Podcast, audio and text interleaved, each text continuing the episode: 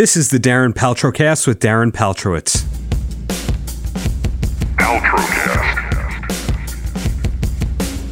I've been interviewing musicians, comedians, and all sorts of entertainers for almost 20 years.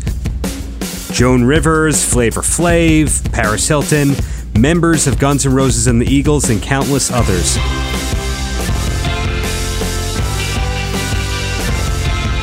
This show is about artists and why they do what they do. As a lifelong music fan, I like to learn about the people and the stories behind great music. This episode is about that, as I spoke to three drummers who you most likely have heard perform. Mark Stepro is a Los Angeles based drummer whose credits include lots of people Train, Keith Urban, Panic at the Disco, Butch Walker, Courtney Love, Jackson Browne, Aaron Lee Tasjan, just lots of people. Victor Indrizzo is a Los Angeles based drummer, even though he was born in New York, and he's played drums for the likes of Alanis Morissette, Beck, Willie Nelson, Avril Lavigne, Gwen Stefani, Sheryl Crow, Scott Weiland, Queens of the Stone Age, Shakira, uh, Chris Cornell, just lots of people as well. And Stephen Wolf, or Wolf for short, he's a New York based drummer who has been part of major recordings by Katy Perry, Britney Spears, Miley Cyrus, Beyonce, the Bee Gees, and Alicia Keys. First up are highlights of my chat with Mark Stepro from August 2017. I first met Mark when he played in a New York based band called the Madison Square Gardeners, which was fronted by the now very popular singer songwriter Aaron Lee Tasjan. Mark has been playing with Butch Walker for close to a decade, while also touring and recording with other artists. He spoke to me about how work generally comes to him, what is truly needed to make it as a drummer, and plenty more. These days, how do your gigs usually come to you? Is it a word of mouth thing? Does somebody see you playing for Butch and know that you can fill in? Because uh, I assume that you don't have an agent or somebody out there pitching you for gigs. Uh, yeah, I don't have an agent. I don't have a manager. Um, I don't know anybody in my particular field that does. I mean, there might be one or two. You might know uh, one or two. Sure I mean, I don't know. Maybe like Jim Keltner has a manager. I have no idea. But the, the, the direct answer to your question is where do my gigs come from? The answer is like it's 100% uh, just word of mouth.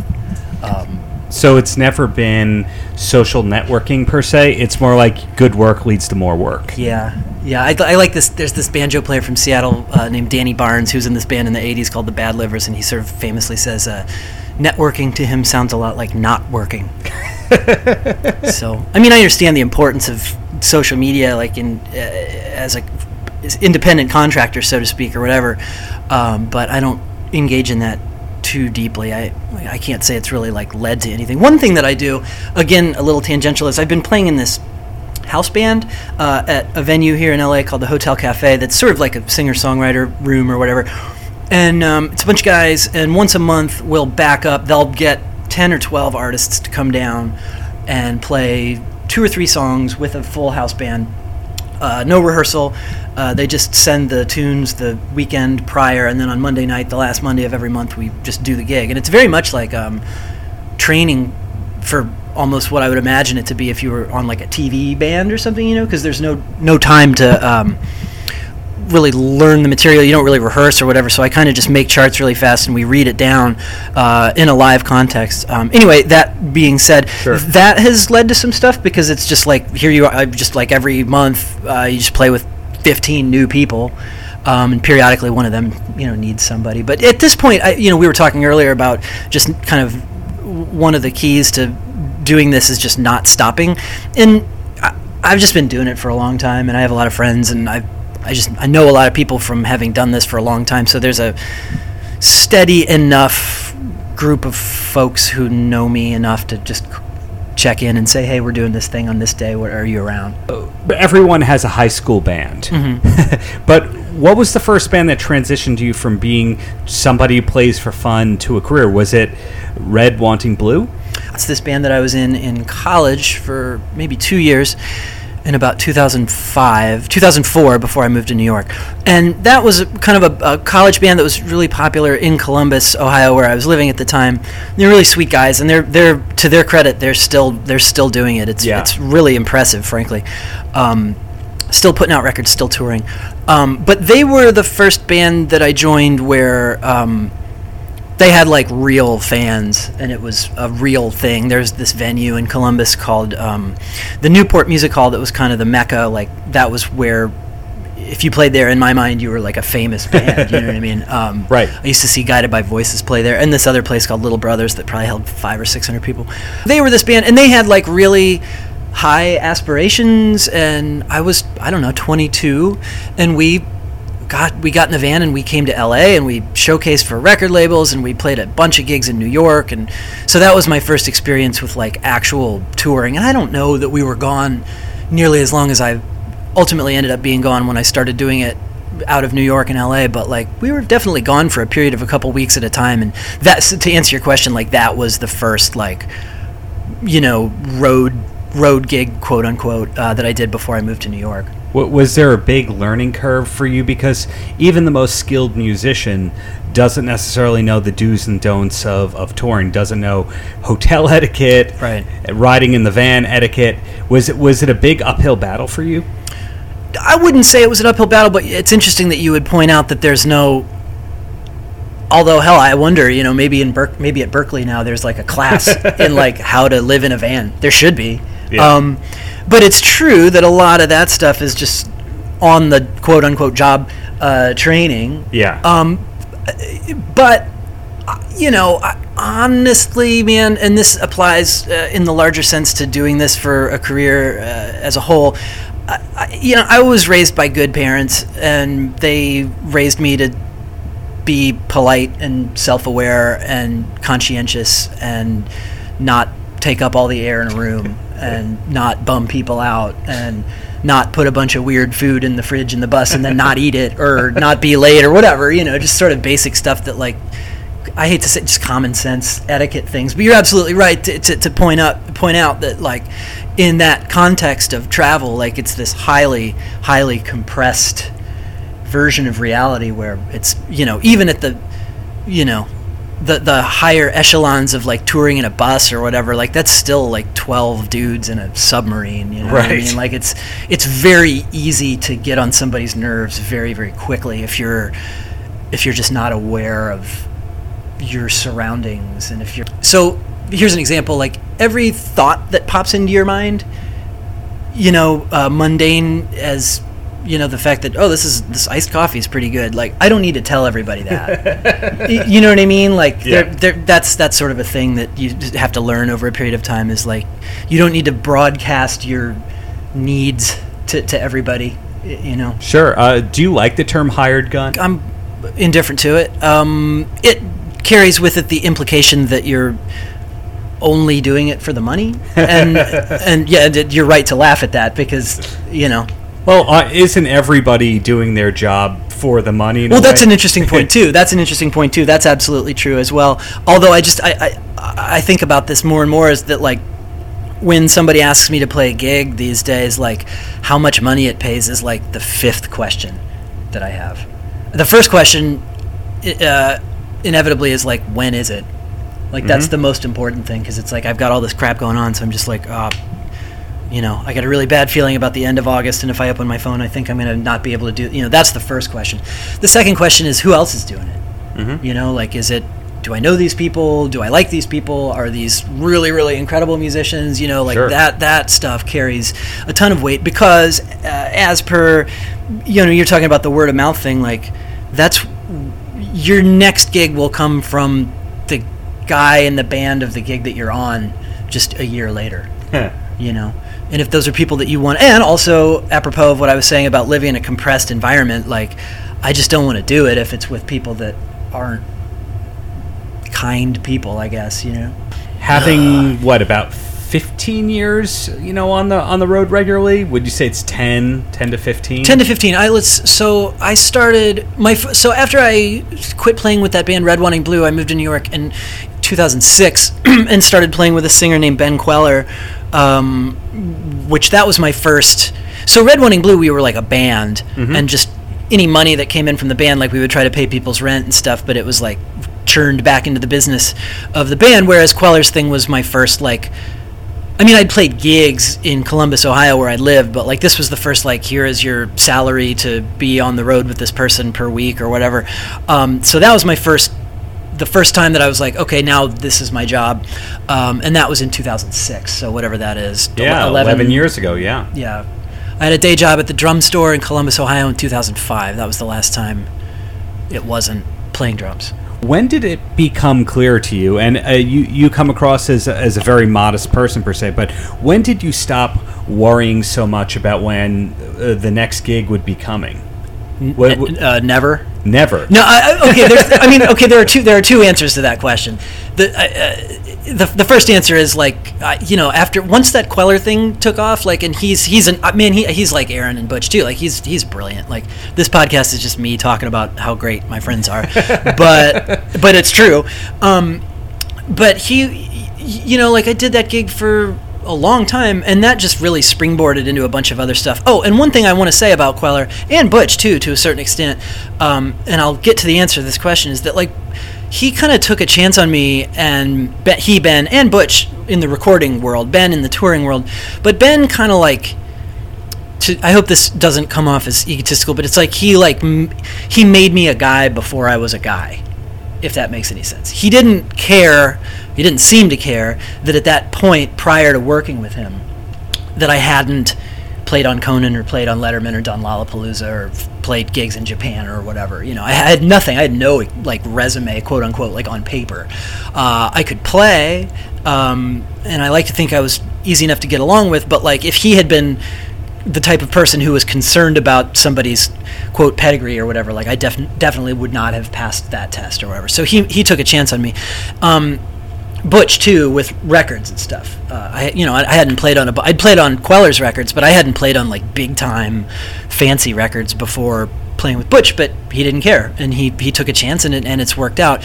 Um, but somewhere you know after four or five years of playing with Queller, it, it enough people were calling, and I hadn't you know, my parents were t- t- concerned about me, and uh, th- all parents are concerned about their kids. But like, I remember, you know, somewhere around 2008, like having to kind of explain to my parents, like, well, look, guys, like, you know, because they would pipe in with the concerned parent phone call that I'll probably be giving to my son someday, you know, depending on what he does. Um, and I kind of did have to explain to them, like, well, man, I the last time I asked you guys for money was when I lived at your house when I was 16. I'm not selling drugs. So I'm somehow I'm doing this, you know what I mean? Like Right. this seems to be working out. I mean, I don't have a, a very lavish lifestyle or anything, but I definitely make enough money to, to do it. So yeah, I guess at some point I became comfortable. But the other part to that question is like part of the key to this is like never stop moving and you know every time you finish a gig like ostensibly i mean I, this is super like hyperbolic and neurotic but like it could be I like it. Keep going. Wait, wait, you know, I pack up and put my drums back in the studio, and like that could be the last time somebody calls me to play. I don't have any control over that. You know what I mean? Like I don't, I'm not in charge, and that's you know that's kind of the occupational hazard of of doing this for a living is that like I don't get to. The phone might not ring. Hmm. And there's you know there's like a sub topic there, which is to say that like you just sort of have to maybe be smart with your money because it's it's a roller coaster, man. You know, some months are good and some months are bad, and you just got to make sure you're cool like when it's not so good. Who was the first drummer that really, you know, showed you that you could make a living as a sideman? That's a really good question. I think the answer to that question is probably a guy from Jersey who used to live in New York, who now lives in Memphis, Tennessee, named Stephen Chopek, uh, and he played in the Charlie Hunter Trio in the '90s, and he was he was John Mayer's first big drummer, I think, like when whatever that first record was or whatever. And Room I- for Squares? Yeah, yeah. And I met Steven at a little gig in New York, and he was very, very nice to me, and um, was just dispensed some wisdom and was just like a cool guy to hang out with. There were, I mean, there's a long, long list of guys. Like, there's a guy named Dan Rieser in New York. There's a guy named Tony Mason in New York. Uh, all those kind of Lower East Side dudes, um, and that actually speaks to your earlier question where we were talking about competitiveness or maybe like cattiness or, or whatever uh, the sort of scarcity model of like don't get on my turf or whatever when i moved to new york uh, i went to the living room to watch uh, this guitar player named Jim Campilongo Oh, yeah. which i did by pure accident like it was like um, if if you that Bob Dylan documentary that Scorsese made a bunch of years ago, where Bob's like, well, I, I went over down across the GW Bridge and down to the East Village because that's where all the folk singers were. Like, I basically did that. Like, I just was like, I went to the Lower East Side because my band had played at the Mercury Lounge, uh, and I was just like wandered into the living room, and Campilongo was playing, and it was Tim Luntzel on bass and Dan Rieser on drums. And Dan Rieser actually is from Ohio as well. He's he was in this band called Marcy Playground in the '90s. Oh yeah, dude. Oh and yeah. he, but that that he that belies his talent. Like he is world world class. Anyway, uh, it was sort of like going to the prom by yourself. Because it was like no, you know, nobody knows me. I'm 23. Like New York certainly does not need me. So I need to go like make some friends or whatever, you know.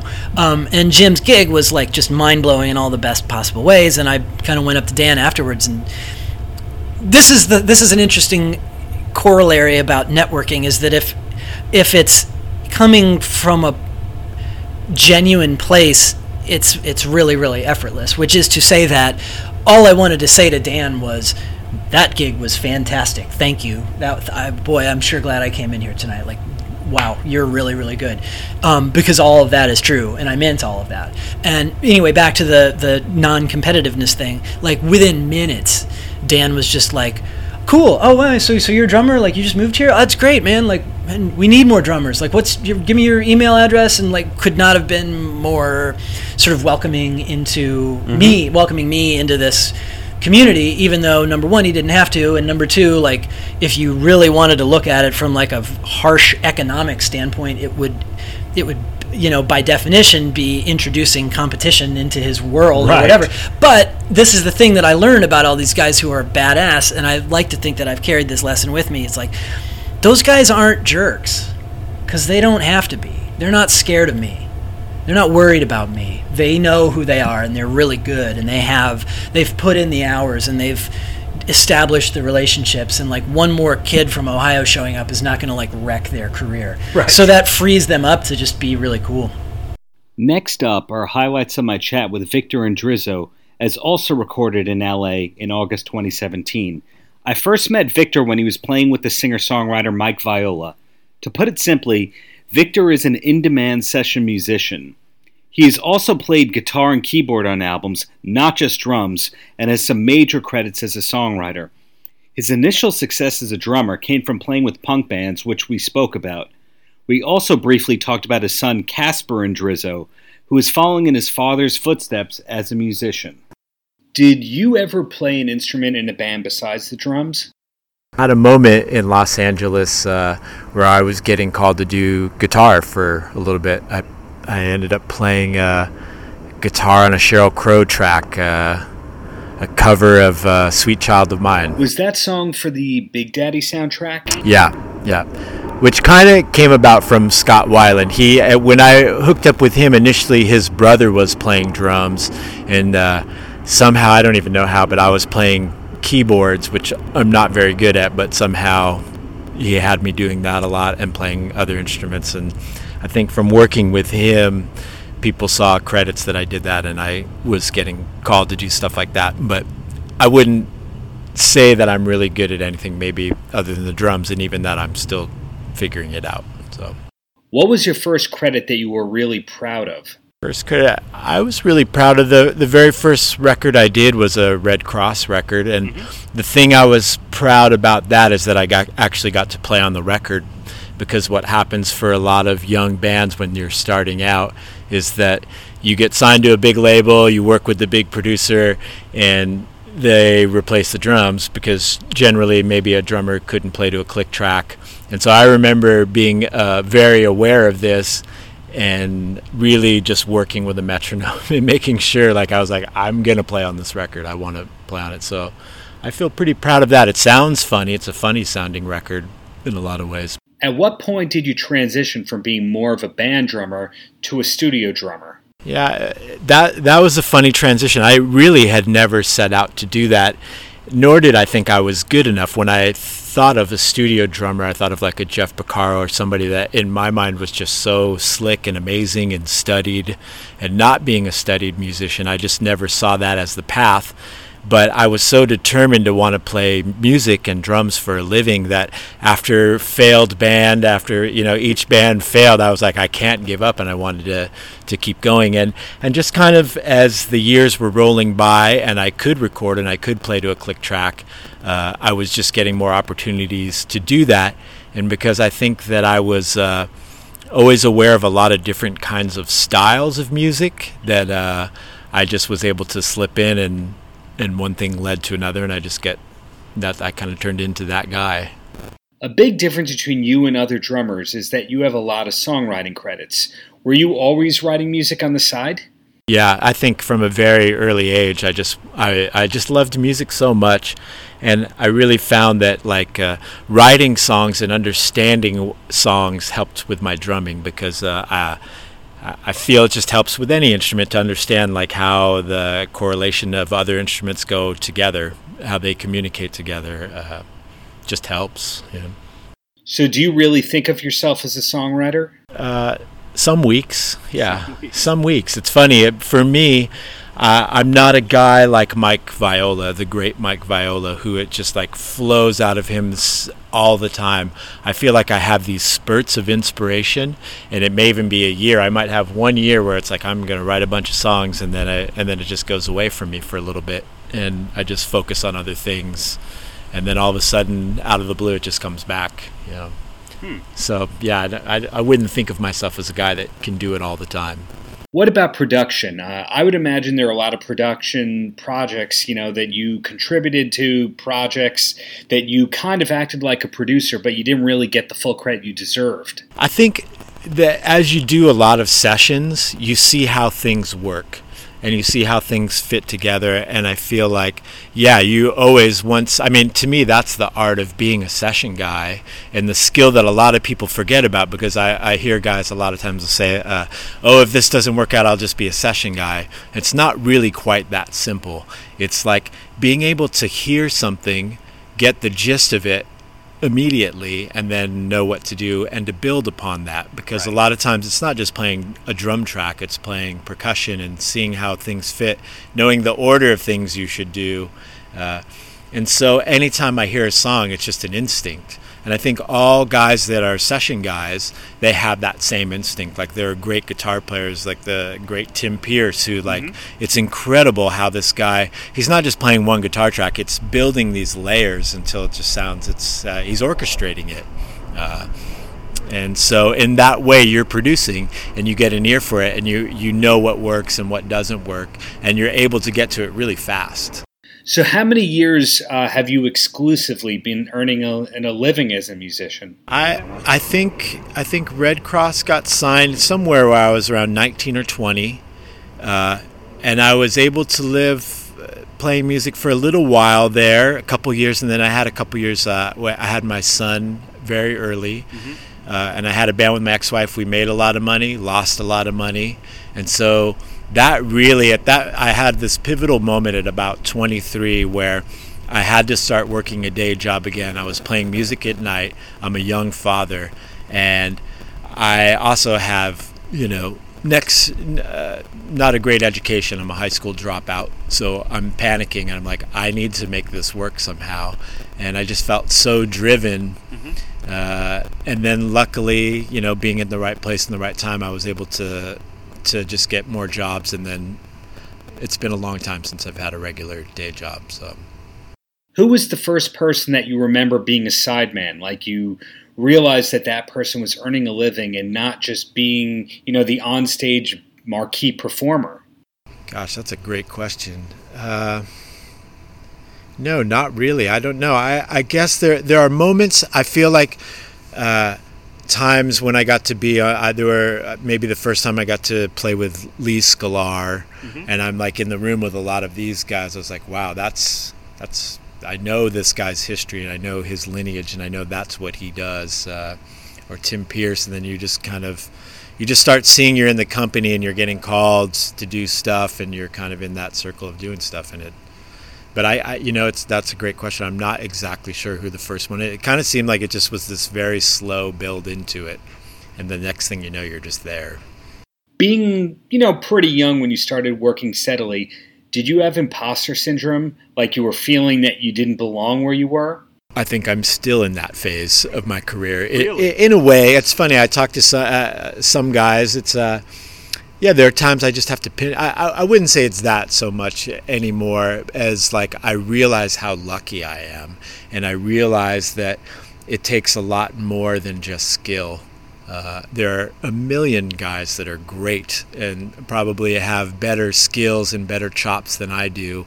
Uh, but for whatever reason, maybe I was in the right place, or maybe I thought more about songs. Uh, whatever the reasons are, you end up wherever you do. Like uh, I just feel lucky, and there are times where, still today, if I'm playing with somebody that's a great like Lee Sklar or somebody, I'm like, wow, how did I get here? Because you know, I go home and I'm still listening to records that I grew up with, uh, and I hear him, and it's like, that was my dream, right? It's just to play mm-hmm. music and to make a record. Uh, and so, yeah, I just always feel very lucky. On the touring end, is the touring lifestyle different for you now than it was, say, 10 or 15 years ago? I feel like I'm better about that. Warming up, especially, I'll go backwards there. Like, uh, yeah, I'm more aware that I need to warm up. I remember touring with a punk rock band Samiam when I was a younger guy and just not practicing and walking out there and then playing this really fast punk rock music and my arms would start cramping up. I was like, ah, what is this? And you realize, okay, maybe I better start stretching myself out and taking care of myself so I can do this. And especially now when you're playing maybe a three hour show, three and a half hour show, you really have to be in shape to do it. You have to be prepared to do it. Uh, and yes, the technology makes a lot of things easier because I, when my eldest child, my son, who is now 26, when I was touring when he was little, it was you know buying a phone card and and writing letters and sending postcards, and it was really hard. Uh, and at that point in my career, where the tours just seemed so much longer, mm-hmm. now I'm pretty lucky with FaceTime, and also that a lot of the tours that I'm doing uh, they don't last that long where you go out for maybe four to six weeks tops and then you get a couple weeks break uh, mm-hmm. and so i enjoy that because i while i really love being in the studio if i just had to do that i think that would drive me a little crazy and conversely if i was only a touring guy i think that would drive me crazy like uh, yeah, missing your family and missing all the stuff. It's a, it's a, it's a funny uh, double-edged sword because it's this amazing thing to go and play music in front of people and get paid to do it. And then uh, it's also an amazing thing to be home and in your place and surrounded by people that love you and you love. I noticed that you don't have a drum set in your home. When did you start doing that? Uh, I've always, since I have kids, I've always kind of kept that separate and like really it's hard to play drums when you have little kids in the house or like even have time really to do it. I do have a little Roland kit here that I'll play and and really what my favorite thing to do is watch baseball and play on a practice pad. Cuz also for me I didn't have a drum set till late. Uh, so I, there's something about playing on a practice pad that makes me feel like a kid and then just sitting in front of a baseball game, which, as you know, is pretty can be pretty long sometimes. I feel like uh, I'm more motivated to practice. Like playing drums by myself for me has always been kind of boring, but if I'm doing something else, I'm watching a game, I can play the whole game, and I feel like I actually accomplished something while watching a game. I guess Samiam and Redd Kross, you know, they can be considered punk rock. Yeah, they, yeah. Um, so you started off as a punk rock drummer, yet artists like Willie Nelson and Sheryl Crow, they're far from punk artists. Were you primarily listening to punk rock at the beginning of your career? No, as a matter of fact, I used to drive the Samiam guys absolutely bonkers because I would be playing Marvin Gaye records and like uh, insisting that like I got to control the stereo a lot. Like, uh, yeah, I've always been into the same stuff, which is generally not been what I've been playing at the time.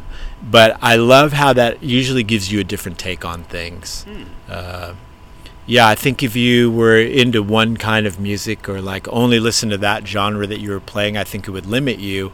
There's something kind of uh, opens, widens your vocabulary by listening to other stuff other than what you're playing. The Sheryl Crow record that you toured in support of, did you also play on the studio album itself? Yeah, yeah. Were you sought out for that album because they knew of your soul background? No, it was coincident. Literally, I was. Uh, they were recording at Henson uh, studios, and I was there on another session. And as I was walking down the hallway, I saw one of the producers who told me that whoever was in there on the first day wasn't working out, and asked if I would show up the next day. And so that was one of those just luck being in the right place. In terms of being a mostly session player these days, how much of what you do these days is based on networking versus, say, word of mouth or things just happening naturally? I, I'm a terrible networker, terrible, horrible. Uh, and I've been trying out, trying to be on social media. That's not going very well for me. I just feel uncomfortable with it. Uh, for me, it just has always been word of mouth. And I always believe you're just as good as the last thing you did. Uh, and most of my recommendations always have come from either a producer, an engineer, or even the guys that are assistants on records. Uh, mm. And so I was, I don't know. Uh, yeah, getting work, I, it's it's that's really funny business. Like uh, for me, like uh, it's it's it's not even the thing you could even if you were the greatest networker you can't call somebody and say hey i want to work today it just doesn't it's never worked that way or i haven't seen it work that way maybe for some guys you said earlier that you're only as good as your last session. So, speaking of that, what was the last session that you were part of? Uh, Jessica Simpson and and Boyzone, some some Uber pop. Can you think of you know offhand an amazing or popular thing that you played on that you got a call to immediately come down and play on? Something you did, you know, a few takes on, then you went home without thinking much about it. Uh, well, offhand, I think of there was a Macy Gray track, uh, "Sweet Baby," which was a single that I remember we cut at four o'clock in the morning, and literally I felt like I was asleep during the tracking of it. Uh, other than that, like, uh, yeah, I think I got called to do like uh, the first Avril Lavigne was one of those calls, like, "Hey, what are you doing? Can you come over and play?" And I remember playing on it, not even thinking that much of it. Only a couple takes, and you leave, and leaves your mind and then a couple months later you're in the grocery store or something you're like wait a minute i know this from somewhere. And, and there it is. Do you often hear music that you played on while you're out shopping? I hear it in the mall a lot which i don't know is like either a, a blessing or a curse. I don't know. When you're out and you hear something that you played on when you're shopping or doing something like that, do you feel proud and a sense of an accomplishment or more that it's just your day job? No, I still feel like a little kid, and uh, it, I love when it happens when I'm with my daughters, uh, and we'll be somewhere just out shopping, and you hear something that yeah, I still. I don't know. I, for whatever reason, I'm still very in touch with the little kid inside, and I, I get very excited, and I've been able to hold on to that, and it really it does help, like for touring or or anything, like the grind of any job if you have gratitude, you're always going to be, you know, it makes, I feel happy. I feel happy and lucky. Well, where do you think your gratitude comes from? A lot of people, they can really spend their entire life without feeling grateful. Yeah, I had a, a pretty rough upbringing. And so for me, music was always my escape very early on. And uh, it was what I held on to and so I don't know. I'm always in touch with that. There's something about me that whatever I went through as a kid, I am. It's ingrained in me. Uh, I will always be eight or ten years old and have the, that eyesight and be able to see uh, just how lucky I am and of all the things that I really loved and having that same passion of like finding a song and wanting to hear it a hundred times over and over. Last but not least, I met up with the man known as Wolf at his New York apartment earlier this year. Wolf studied at the Berklee College of Music and first cut his teeth playing with Late Night with David Letterman guitarist Hiram Bullock. As Wolf was responsible for the drum programming on songs like Katy Perry's I Kissed a Girl, Avril Lavigne's Girlfriend, and Miley Cyrus's Wrecking Ball, there is no doubt that you have heard his percussion on many occasions. Wolf spoke to me about his journey from jazz to pop and what he has not yet accomplished. When exactly was the line drawn in the sand that you realized that you weren't going to be a tour specific drummer, more of a studio guy? I was heading that way anyway from my first sessions. I knew I liked doing it. Um, but it, I didn't draw the line in the sand until 1999. I had already I was doing gigs with my with my musical heroes, not making a lot of money, not getting great, some good endorsements, but, but some not. And, and my friends that were making 10 times a week what I was making and were, you know, getting much better endorsement deals than me, they were playing with big pop stars. So I kind of like planted seeds and that eventually manifested. And, and from like 95 on, I was playing like with big arenas, playing TV, all making way more money, having like my own drum techs, all the shit that I wanted. And um, I ultimately realized that that kind of felt like I was playing in a wedding band again, except it was a much bigger, you know, a much bigger scale and way better treatment. But ultimately, I found myself like watching the clock the same way I used to like trying to like count down the songs to the end of the wedding. I was like be playing in Wembley and looking at my set list, being like, all right, two more songs to go. Can't wait to get the fuck off stage. So, and in the meantime, I'd be out of town. I'd be missing calls for sessions. So, and another, a couple other things happened. Like the the artist that I really loved touring with, one like effectively retired from touring at least back then, and then uh, two of them died, including Hiram, who we talked about, and also Grover Washington Jr. And and I was like, you know what? I, I don't think I'm gonna like really get any like do better than that for like musically or financially.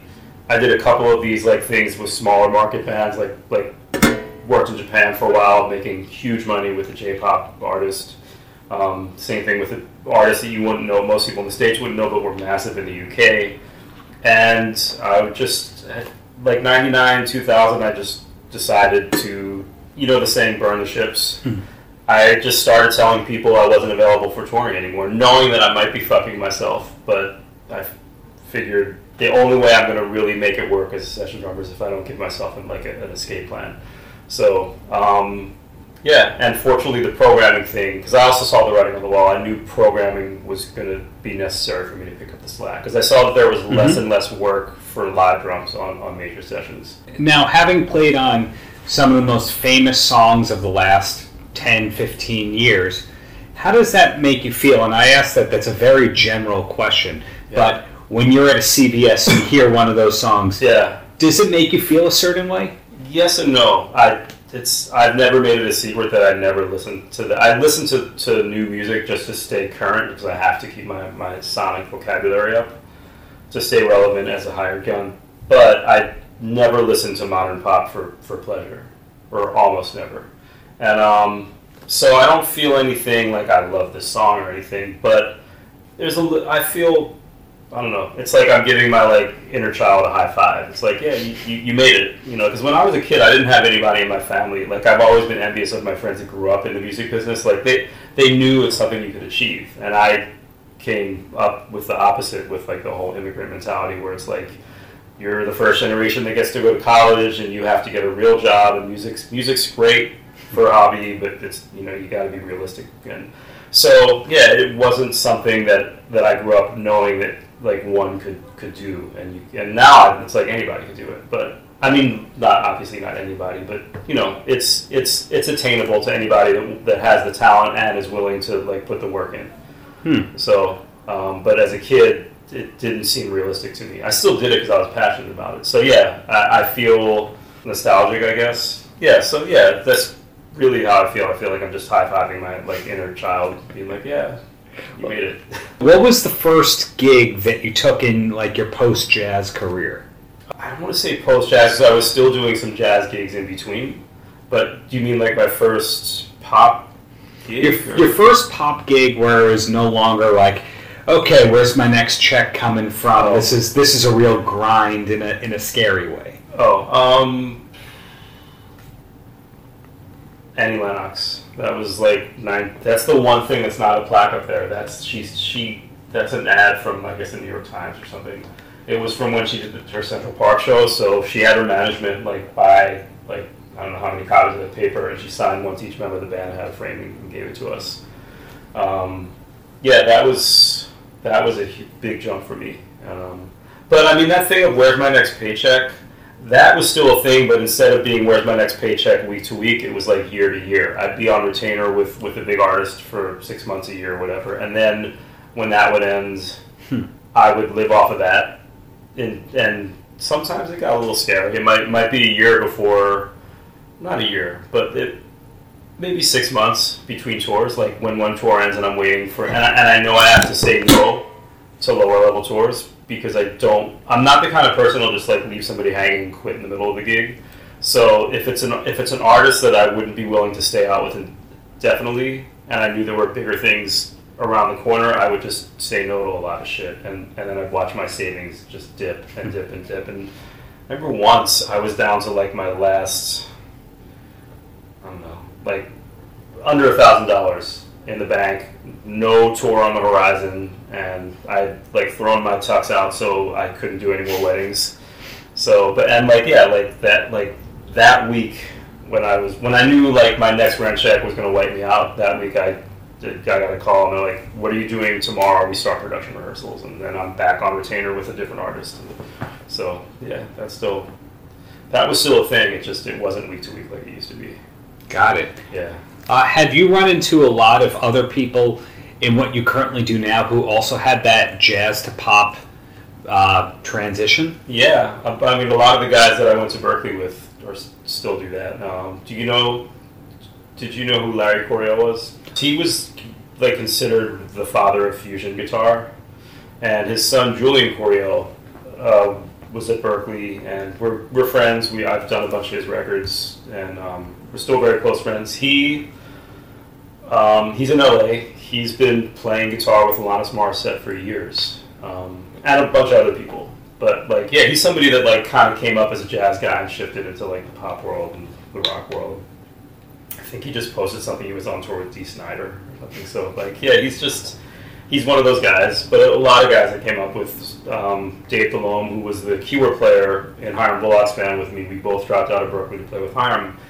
Dave is like the king of like the working LA keyboard players. He's he's part of Ricky Minor's crew. Do you know Ricky Minor? Yes. Yeah, American Idol. American Idol that that show, and he also does a lot of these side gigs. Like you'll see like Stevie Wonder doing a concert at the White House when Obama was like Dave when Obama was in office. Dave was like every other week on Facebook. He's like I'm playing at the White House tonight, and and um yeah, and like if you look, and he's been in the house band at the Grammys and the Oscars, and he's he's played like any major like pop and rock artist. Chances are he's he's either worked with them through one of those shows, or he's actually toured with them or done spot dates with them. Mhm. And but you know when when we were coming up, he was he was a jazz dude, and now he's I mean he still does jazz for fun, but his his bread and butter is like pop and rock and R and B. Do you spend a lot of time actually practicing these days? more than I did for most of my career because most of my career, by the time I was like really in the what I call the majors, basically from when I dropped out of Berklee on, because I was already digging at Berklee, but it wasn't like any signed artist yet. Um, Hiram, I was still at Berklee when I started playing with him, Mhm. but I dropped out immediately, and um, so then I didn't really have time to practice anymore. But I was wor- I was I was sitting behind a kit all the time. Like if I look at my date books when I still used to have date books from like the late '80s or early '90s, even till like 2000, I kept actual paper calendars. Um, there, it was just nonstop. Mhm. Like I'm like talking about the wedding band. Like I'd be playing a bar mitzvah Friday night, Saturday morning I wake up in Tokyo, or Saturday night, whatever the time difference was, and then a week later, after a week of gigs in Tokyo, I'm back playing at the bitter end with some singer songwriter, and then from there I go to Nell's. You remember Nell's? Or the China Club, any of the clubs that were big in the '90s, where then I'm playing like a midnight set there, and it was like that every day. So like practicing wasn't, I just didn't have time to. But now because I do so much programming, there there are times where I might not pick up sticks for weeks. So I decided I wanted to, to actually have a drum set set up somewhere. So I have a, I have a practice room in Brooklyn, and uh, when I got it, I was planning on going at least a few days a week. But just again, like just my work schedule gets in the way, and so I'm lucky if I get there a few times a month. But I have this you know, practice pad there. I can still like sit in front of the TV and work on my hands and keep keep the muscle memory working Sure. but I don't do no, I don't do like I don't play the drums. just practice drums every day. If I had a house, I would. I have friends that they'll post um, like videos all day, every day on Instagram, and it's like, man, I wish I had that luxury to just like be, to be that fluid again, where I where I was playing drums all the time. Well, with your relationship with music these days, do you listen to it when you're not working? Um, a handful of things I do listen to, um, but mostly no. Like I got an Uber today, and as soon as I got in, I asked the guy to turn the music down. Just I was like, I, I'm not working now. I don't want to hear music. So, um, yeah, no, I, I don't. And most of the, the stuff I do listen to just for pleasure, it's mostly older stuff. So I don't listen to I very, listen to very few contemporary artists just for fun. Well, then where does your time go when you're not working? What do you like to do to decompress or just be a regular person? Um, that's the thing. I, there's I don't do a lot of regular person shit. That's why my my almost third marriage didn't become a third marriage because um, yeah, I, I, I do photography. Um, I, I I still love visual art. I grew up doing visual art and music and just kind of music I dove into first. Um, I cook, I read, I meditate. I'm about like the personal growth stuff. That that to me is like a daily practice. When you say what, what do you like to do for fun, they'll Yeah. say concerts or that kind of. Oh yeah, no, I, I hate going to shows. I rarely go to shows. I mean, once in a while. Like the last show I remember going to and like staying for the whole thing and not being bored was the time. And Mars staying the time. yeah, love the time. And then the last show before that, which was years before, was D'Angelo in New Orleans at the Essence Fest, um, like 90, 98, 99. I was I was playing the Essence Fest with a different art artist. So, and the last one before that was in Madrid or Barcelona. I forget. It was I was playing there with another artist. We had a day off, and Massive Attack was playing there. I saw him, and so like there's like literally like I can count on one hand the amount of concerts in the last 20 years that I've been to that I really liked. Otherwise, if I go to a show, it's just for like networking. Even if I love the artist and I love the music, I can't like after a few songs, I'm like I've had my my fill and I'm bored. It's not just about the music; it's also um, I have like jacked senses. There's this thing called sensory processing sensitivity, and a small segment of humanity has it. So um, all of my senses are just really heightened, which is one of the reasons, like, for people listening, it's dark in here. Like, so, yet being when I when I used to play big arena shows, I, I didn't care if there were twenty thousand people in the room because that's just like static to me, and I'm focused. Um, you, you're playing music, you're in that flow state. You're not really like your senses aren't. They're just kind of all in music. But we would go backstage for a meet and greet afterwards in, in like a brightly lit room with like 50 or 100 people there, and like my nervous system, like just from all the sensory information, it's sensory overload, which would just like activate my sympathetic nervous system, which is basically so I, I would always feel like I was in fight or flight mode and not know why. That's one of the things I learned in therapy because the shrink I went to is not just a psychiatrist; he's also a psychopharmacologist and a neurologist. So, like, broke down the neuroscience behind like why like things that, that don't stress out regular people like fuck me up. So, um, if I if I want to medicate, I can go out to, to clubs and have fun. But if I'm there and I'm not on anything that's kind of like like kind of compressing my nervous system, it's just not fun for me. Career wise, is there anything that you're still hoping to accomplish or still want to do in your career you haven't done yet? Um, I would like to have one album. I'm always take when I get new platinum plaques, I take old ones down and put them in my storage. Like the Bee Gees, Still Waters. That was actually my first plat, plaque, platinum plaque. That's in my storage locker with a bunch of others. So I would like to have one that's for a record that I actually really enjoy listening to. Um, like, do you know who Matt Johnson is? Mhm. So like, Played with Jeff Buck. yeah, and so like he's got grace. You know what I mean? I would like to have a grace or something. I mean, there are very few grace type records like Jeff Buckley grace that album. Um, it's that's such a an incredible record, and it's it's it's iconic, and everybody knows it, and it's it's ultimate cred in, in the music industry. And he's done a lot of cool shit since then. He plays with St. Vincent now. He was playing with Rufus Wainwright and Mhm. a bunch of other people, John Mayer. Um, but he had even if he didn't do anything else, or it's like Andy Newmark. If he if the only thing he did was Sly Stone Fresh, that's that record that just like will stand the test of time. I would like to have one, even though I play on some huge iconic records that will be remembered forever. They won't be remembered with the same type of credit, musical credibility. So I'd like to have something like that, where besides the credibility, it's also just aesthetically pleasing to me. So ultimately, like a Jim Keltner, you hope to be Yeah. in your 70s and beyond. Yes, definitely. Yeah. Or I just saw a picture of Roy Haynes, who I want to say is in his 90s, and he's still gigging. Like he's Jimmy Cobb is 88, I think. He's still playing, playing his ass off. Yeah. I mean, those are like jazz guys, but like yeah, Keltner, the, ses- the session version of the jazz guys. That's what I would like to be doing. Cool. Yeah. So, uh, in closing, any last words for the kids? I don't know. It's such a different world now. It's so easy. The information is out there. So it, it's like you can whatever you want to learn. And I've talked about this other times before. The generation I came up with and the generations before, we kind of had to like learn to like hunt for our food, so to speak, musically. Like if we wanted to figure out some Tony Williams shit, we had to buy the vinyl. So I would put my finger on the turntable and slow it down and try and figure out what he was playing. But I would still get certain things wrong but that's how you kind of develop your own style. Or I would go to a show and see him play. Now, like if, if you want to learn a lick by wh- whatever your favorite drummer is, you go on YouTube. There's there's 200 cover videos of people breaking down the technique. Mm-hmm. Plus, you can probably get a Skype lesson with that drummer yourself, and he'll he or she will tell you exactly what they did.